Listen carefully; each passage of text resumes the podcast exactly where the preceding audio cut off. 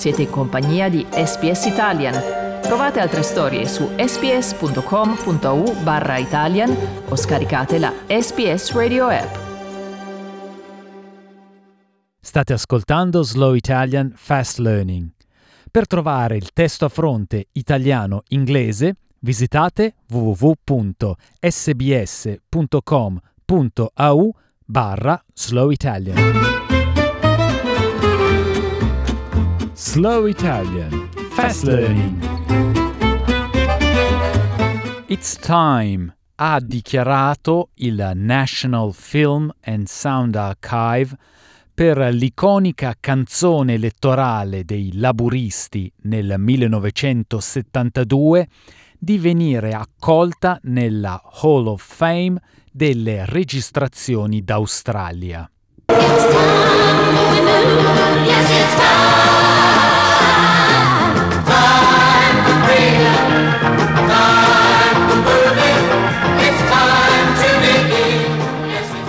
La melodia orecchiabile che annunciò la conquista di Gough Whitlam dell'incarico di primo ministro dopo 23 anni di governo della coalizione è una delle dieci nuove entrate nel registro di Sounds of Australia.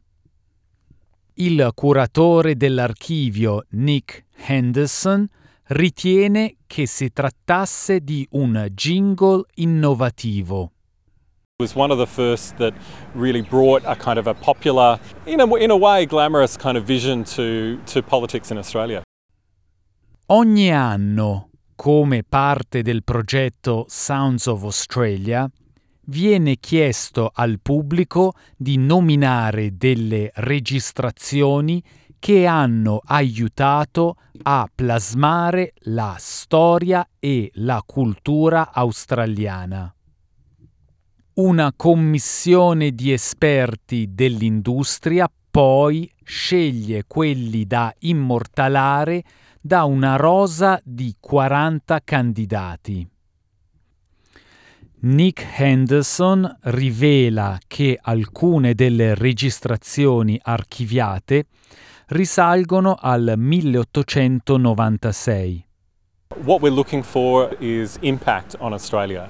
Uh, so that doesn't have to just be popularity, uh, it could be uh, significance in a whole range of different ways.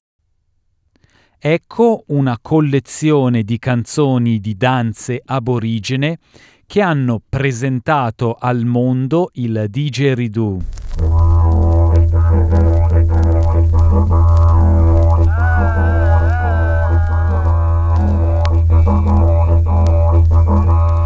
Tra le ultime selezionate, registrazioni souvenir della cerimonia di chiusura delle Olimpiadi di Melbourne e quello che è di fatto l'inno nazionale True Blue.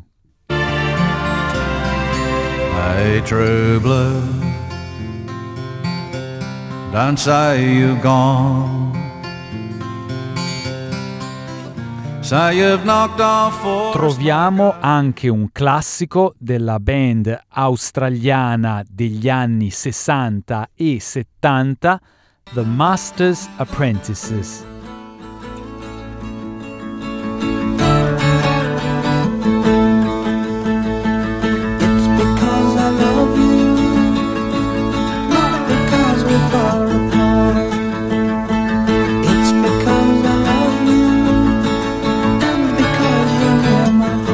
Bassista della band, ora impresario musicale Glenn Whitley, ha dichiarato che questo onore giunge quando Because I Love You celebra il suo cinquantesimo anniversario.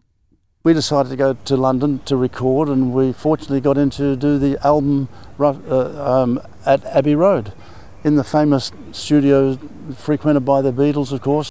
Il musicista ha aggiunto che si tratterà di un tributo duraturo per lo scomparso cantante Jim Keys, che è morto di cancro sei anni fa. Unfortunately, Jim is no longer with us, but he would have been very proud of this.